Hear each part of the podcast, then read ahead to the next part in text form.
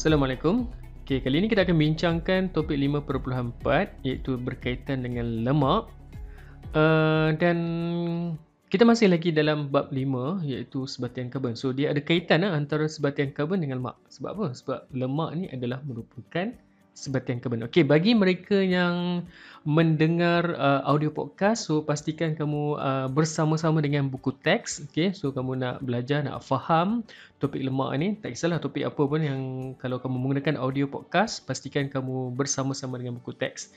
Okey, dan mereka yang mendengar audio ni terus ke buku teks masing-masing pada muka surat 157 eh. So bagi yang uh, melihat video ini, so kamu terus uh, follow kerana kita uh, saya paparkan di sini pun juga adalah merupakan buku teks ya. Okey, so lemak, so saya beritahu tadi lemak dia adalah merupakan sebatian karbon organik. So karbon okey, wajib unsur yang mesti kena ada dalam sebatian tu barulah kita panggil dia sebatian karbon. Dan uh, organik ini adalah merujuk kepada ia asal dia mesti bersumberkan daripada benda hidup Okey, dia mesti pada bersumberkan daripada benda hidup eh. Dulu kita dah belajar dah dalam topik yang pertama dalam bab ini uh, ada sebatian karbon organik dan sebatian karbon tak organik. So tak organik bukan daripada benda hidup. Dia bukan benda hidup eh. Batuan, okey, marmar. Okey, untuk ni untuk benda hidup ni, uh, untuk organik ini dia adalah bersumberkan daripada benda hidup. Sebab tu kita panggil dia sebagai sebatian karbon organik. Dan tengok susu kat bawah ni eh. So susu adalah daripada lembu, benda hidup. Okey, uh, minyak kelapa, kelapa tumbuhan kan? Okey, benda hidup. Macam tanah pun tumbuhan, daging, uh, ha, lembu, okey, haiwan. Mentega juga daripada bersumberkan daripada uh, lemak haiwan eh. Okey, dan kamu kena tahu di dalam lemak ni kita ada dia ada tiga unsur utama, okey, iaitu karbon, uh, hidrogen dan juga oksigen eh. Alright. Okey, kita terus ke muka surat 158. Okay, yang pertama kamu kena tahu bahawa lemak, okay, lemak ini dia terdiri, dia boleh wujud dalam keadaan dua keadaan iaitu boleh jadi dalam keadaan pepejal ataupun cecair. Okay. So lemak yang berada dalam keadaan pepejal pada suhu bilik.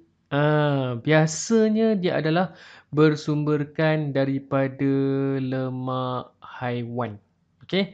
Ah, contoh dia adalah itulah uh, ayam, okay, lembu, kambing, ikan kan. Macam kita masak sup daging. So bila sup tu dah sejuk, kamu perasan kan akan ada uh, lapisan lemak yang dalam keadaan pepejal dia floating terapung di atas permukaan uh, sup yang sejuk tu. Uh, sup yang sejuk tu kan.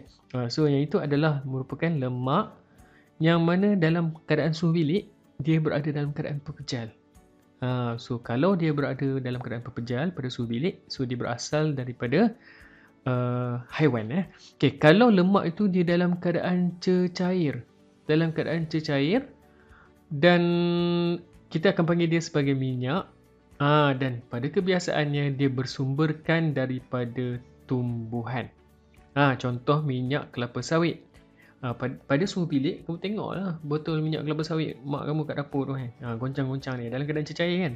Ha, so pada suhu bilik, dia dalam keadaan cecair, maka kita kena kita tahulah bahawa ia adalah merupakan lemak okay, yang mana ia berasal daripada tumbuhan. Okay, so lemak, kita tengok lah. Uh, lemak ini dia dibahagikan okay, kepada dua iaitu lemak tepu okay, dan yang kedua adalah lemak tak tepu. Ha, yang tadi saya terangkan tadi, kalau lemak tu dalam keadaan pepejal pada suhu bilik, itu adalah merupakan lemak tepu. Okay? Sekiranya dia berada pada uh, dalam keadaan cecair pada suhu bilik, okay, macam yang bersumberkan daripada tumbuhan tadi, minyak kelapa sawit tadi, contohnya, maka ia adalah merupakan lemak tak tepu. So persamaan antara lemak tepu dengan lemak tak tepu ni, so persamaan dia yang pertama, kita tengok sini.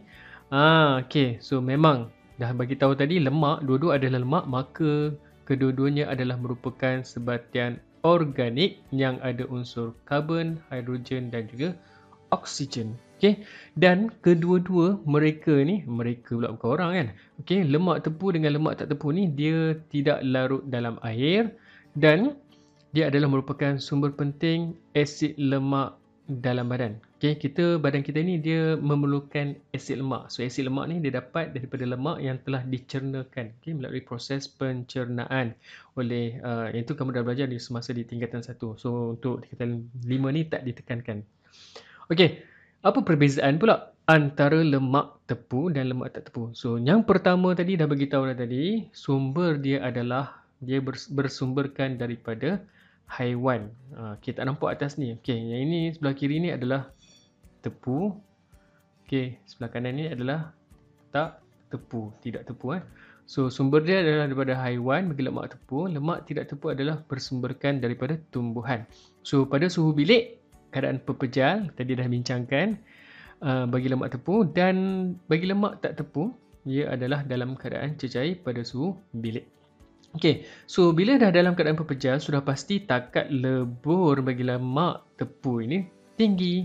Okey, takat lebur bagi lemak tak tepu adalah rendah. Okey, bilangan atom hidrogen dalam molekul bagi lemak tepu adalah maksimum sebab itu dia tepu. Okey, kerana bilangan atom uh, hidrogen dalam molekul lemak itu banyak. Okey, tetapi dalam uh, bilangan atom hidrogen dalam molekul bagi lemak tak tepu dia belum maksimum lagi. Okey, so dia boleh dimaksimumkan. Ha, sebab tu dia kata belum dimaksimumkan lagi. Kerana kalau dia maksimum, kalau dia maksimum, lemak tepu ni, dia kekal sebagai lemak tepu. Cuma, cuma bila bilangan dia jadi maksimum, dia akan bertukar menjadi pepejal. Sekarang dia dalam keadaan cecair. Ha, bila kita tambah jadi bagi jadi apa bilangan atom ni bagi jadi maksimum, okey. Bagi jadi maksimum dia boleh bertukar daripada cecair ni jadi pepejal macam lemak tepu. Tapi sebenarnya dia kekal sebagai lemak tak tebu cuma dia punya keadaan dia sahaja. Dia berubah daripada keadaan cecair kepada uh, pepecah. Okey, so kat sini penambahan atom hidrogen uh, yang bagi saya beritahu tadi lah. Dia ni belum dimaksimumkan. Boleh tak dimaksimumkan? Boleh dimaksimumkan dengan menambah atom hidrogen ke dalam molekul lemak tak tepu. Maka dia jadi uh, dia jadi kat dalam keadaan pepejal. Okay, so yang ini dah maksimum dah. So tak boleh lah kita nak tambah lagi. Dia tak boleh tambah dah. Uh, untuk lemak tak tepu memandangkan dia belum maksimum lagi kita boleh tambah dia. Uh, apa beza tak macam mana nak tambah ni ya. Contoh dia macam margarine. Kemudian makan margarine kan. So margarine uh, ia adalah diperbuat daripada lemak yang bersumberkan daripada tumbuhan eh. So macam plantar tu. So kalau kita tengok kenapa dia pelantar kan kan dia daripada tumbuhan sepatutnya pada suhu bilik dia cecair macam minyak masak tu ha, tapi pelantar dia pepejal yang kita sapu kat roti kan ha, itu adalah contoh lemak tak tepung yang telah ditambahkan dengan atom hidrogen dan dia berubah menjadi uh, keadaan dia pepejal so senanglah nak celik kalau minyak dalam keadaan minyak cecair macam nak celik kat roti kan ha, tu ada tujuan dia uh, dalam industri pemakanan eh. Alright, so itu adalah perbezaan antara perbezaan dan persamaan antara lemak tepu dan lemak tak tepu.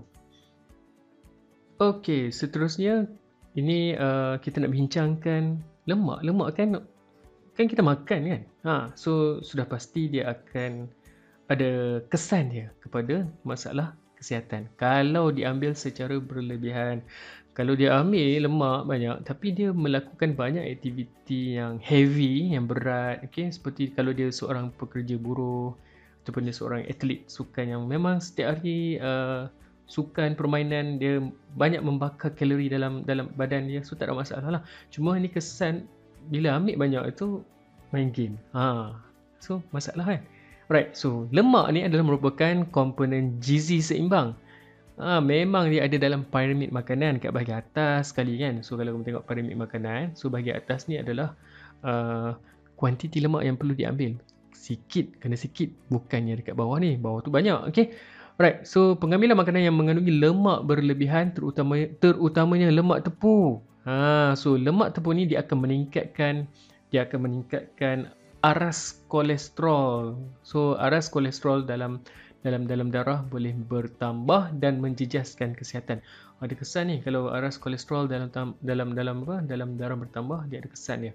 Okey, lemak tepu sebab dia ber, uh, dia bersumberkan daripada haiwan macam keju, telur, mentega, daging eh. So ada dia ada kolesterol yang tinggi dan kepentingan kolesterol dalam badan kita adalah termasuklah uh, pembentukan membran sel badan, sintesis jus hempedu dan hormon seks okay, penghasilan dia serta penghasilan vitamin D pada kulit yang terdedah kepada sinar matahari itu adalah kegunaan dia lah cuma kalau ambil secara berlebihan dia boleh menyebabkan uh, meningkatnya aras kolesterol dalam darah Okay, so yang berlebihan tu dia meningkat macam mana? Okay, yang mendengarkan audio boleh terus turn ke uh, berpindah ke muka surat 159 eh. Alright. So apa dia punya dia punya kesan dia? Okay, so yang pertama Okay, kolesterol yang berlebihan dalam darah dapat menjejaskan kesihatan manusia seperti uh, pembentukan batu karang hempedu dan jaundice.